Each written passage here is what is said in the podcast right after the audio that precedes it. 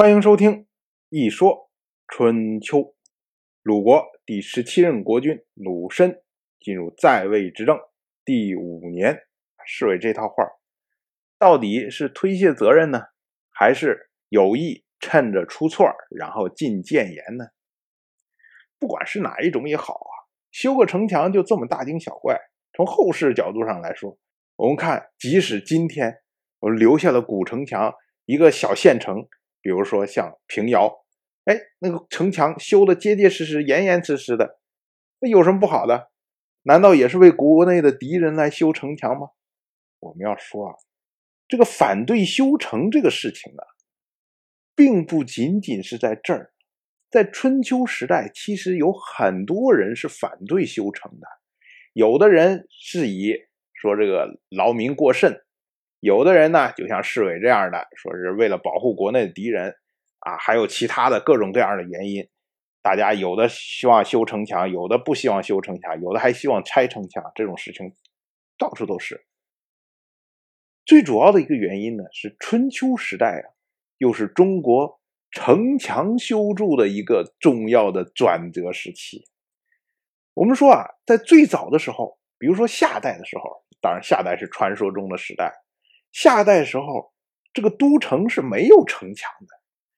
古人最喜欢用的方法呢，就是在河边、河道旁边，然后修一座城市，然后呢，从河道挖沟渠，把这个城市围起来。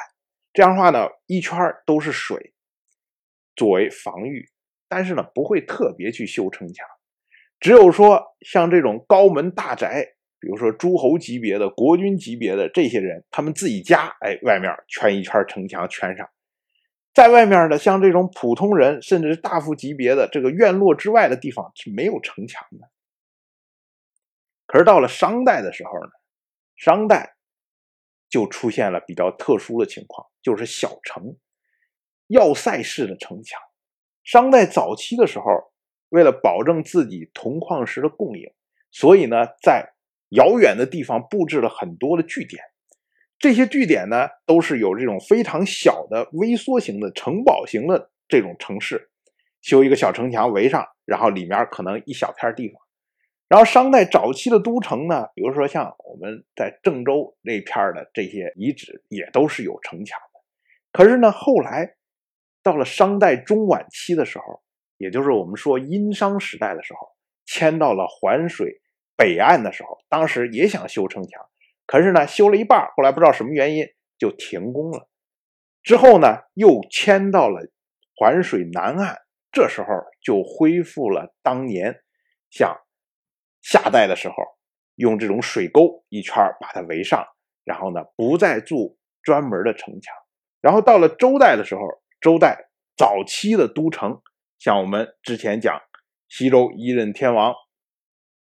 姬发和他的父亲修的封号二京，都是没有城墙的，都是这种沿着河边然后呢用这种水沟来维护保护他的城市。一直到了春秋时代，因为国家与国家之间的兼并加剧，所以呢各个国家都开始大肆的修筑城墙。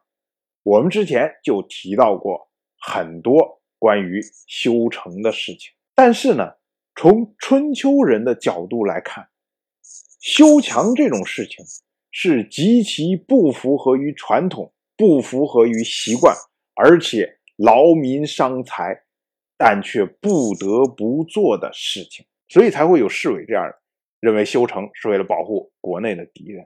到了战国时代呢，因为这个战争越来越激烈，所以呢，这个城池的修筑。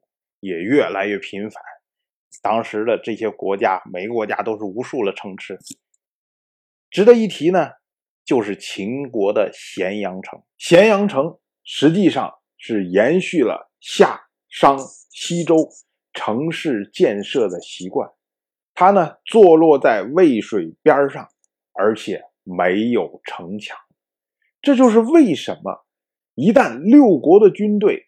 威胁到函谷关的时候，秦人就会非常的紧张。函谷关虽然离咸阳有相当的距离，但是在秦人的眼中，函谷关就是咸阳的城关，函谷关的城门就是咸阳的城门。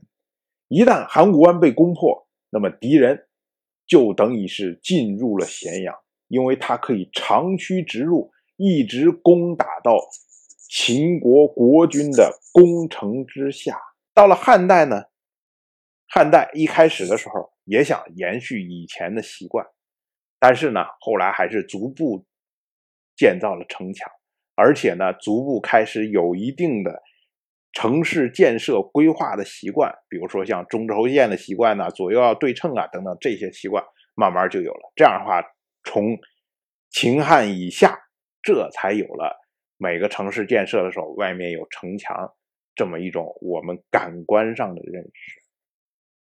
当然，这些都是题外话，我就这么一说，您就那么一听。感谢您的陪伴。如果您对《一说春秋》这个节目感兴趣的话，请在微信中搜索公众号“一说春秋”，关注我。您不仅能得到《一说春秋》文字版的推送，还可以直接和我互动交流。我在那里。等待您的真知灼见。